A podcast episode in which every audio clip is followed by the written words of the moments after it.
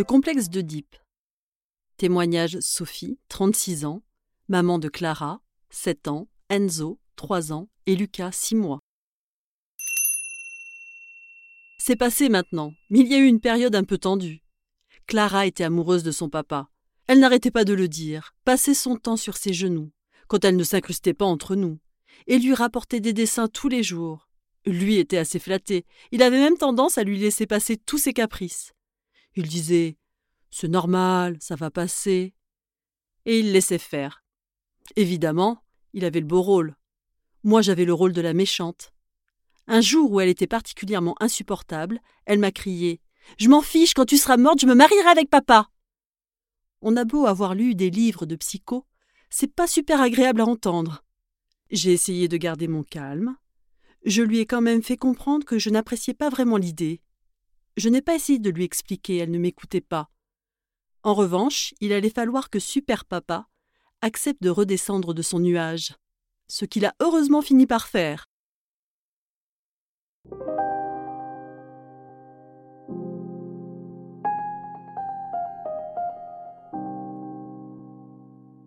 Bonjour, docteur Freud. Entre 3 et 6 ans, selon la théorie psychanalytique, l'enfant éprouve une irrésistible attirance pour le parent du sexe opposé. Cela correspond au moment où il découvre ses organes génitaux. D'une part, il s'aperçoit qu'ils peuvent être source de plaisir, d'autre part, il se rend compte des différences entre les sexes et de leur place dans la société, c'est-à-dire à échelle d'enfant dans la cellule familiale. De fait, en tant qu'homme, le petit garçon se verrait bien avec sa maman, et la petite fille, en tant que femme, aimerait bien épouser son papa. D'où une recrudescence de signes d'affection, de déclarations d'amour et de gestes qui commencent à devenir déplacés. Baiser sur la bouche, main sur les seins. Pour le parent qui n'est pas l'objet de la passion, c'est souvent une période délicate à gérer aussi. Étant considéré comme un rival par son enfant, il doit en supporter caprice et colère. Les sentiments de celui-ci sont contradictoires. Il ne cesse pas d'aimer l'autre parent, mais le jalouse en tant que compagnon de celui qu'il adore. Il le craint parce qu'il menace sa sécurité affective. En même temps, il ne peut s'empêcher de l'admirer. Une tragédie. Pour l'enfant, la situation est tout aussi délicate. Son amour est voué à l'échec, et ce qu'il ressent à l'égard de l'autre parent le plonge dans un système de sentiments contradictoires qui vont de l'hostilité à la culpabilité. Ces angoisses s'expriment en général par des cauchemars et des terreurs nocturnes. Il peut aussi avoir des jeux qui vous sembleront brutaux et même sadiques. Réagir. La tentation est grande de profiter un peu de cet engouement. Le bébé qu'on voyait grandir avec déjà un peu de nostalgie redemande des câlins. Il nous admire par-dessus tout. C'est flatteur. Pour les parents qui travaillent beaucoup, c'est aussi un moyen de se rassurer. Il ne m'en veut pas, il m'aime toujours. Mais il vous appartient de rétablir la réalité. Pour cela, mieux vaut ne pas être coopératif et mettre les choses au clair dès le début. Je suis ton papa, ta maman. Je t'aime très fort, mais pas comme un amoureux.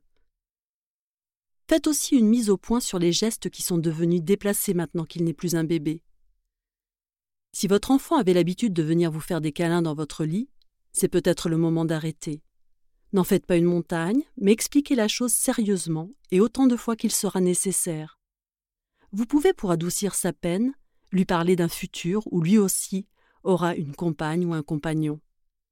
Il faut que chacun reprenne son rôle dans un univers qui restaurera la sécurité affective de l'enfant. À éviter. Si vous riez ou acceptez la flatterie, il se sentira encouragé et continuera de plus belle. L'indifférence n'est pas non plus une solution. Cela revient à tolérer ce genre de comportement. Au contraire, il faut, comme pour tout, définir des limites.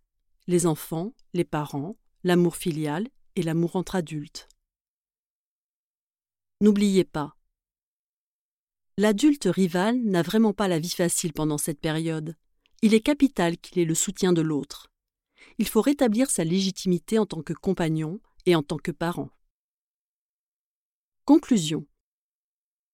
Cette phase a une durée et une intensité différentes selon les individus. Parfois elle est inexistante. Mais elle passe fort heureusement. Le petit garçon finit par comprendre qu'il n'épousera pas sa mère. Des sentiments troublés qu'il éprouvait pour son père, c'est l'admiration qui va normalement prendre le dessus. Même chose pour la fillette qui se sera fait une raison. Ces pulsions passeront d'autant plus facilement que vous aurez permis à votre enfant de s'épanouir en tant qu'individu à part entière, en favorisant son autonomie. Vers sept ans, tout devrait être rentré dans l'ordre et être oublié pour votre enfant. Les souvenirs de cette période de sentiments troubles sont heureusement refoulés. C'est ce que Freud appelle l'amnésie infantile.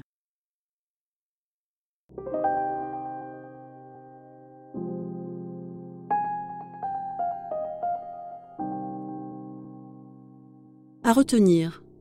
Le complexe d'Oedipe se manifeste en général entre 3 et 6 ans. Il est d'une durée et d'une intensité variable selon les enfants. Chez certains, on ne note même pas de différence dans le comportement. Pendant cette période, l'enfant va éprouver une véritable passion pour le parent du sexe opposé. Elle va se manifester par des mots et des gestes tendres souvent inappropriés. En contrepartie, l'adulte qui partage la vie de ce parent va être considéré comme un rival, qu'on ne peut s'empêcher d'aimer malgré tout. Ces sentiments sont très déstabilisants pour l'enfant. C'est souvent à cette période qu'apparaissent cauchemars, frayeurs nocturnes et jeux violents. Pour restaurer la sécurité de l'enfant et instaurer un climat plus sain, il convient de remettre l'enfant à sa place et rétablir la réalité, sérieusement, mais sans en faire trop de cas non plus.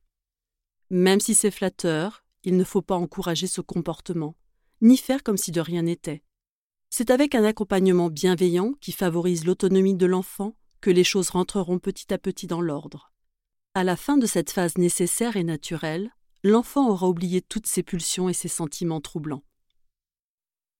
Retrouvez l'intégralité des chapitres de ce podcast en livre audio sur toutes vos plateformes préférées. Audible, Kobo, Apple Store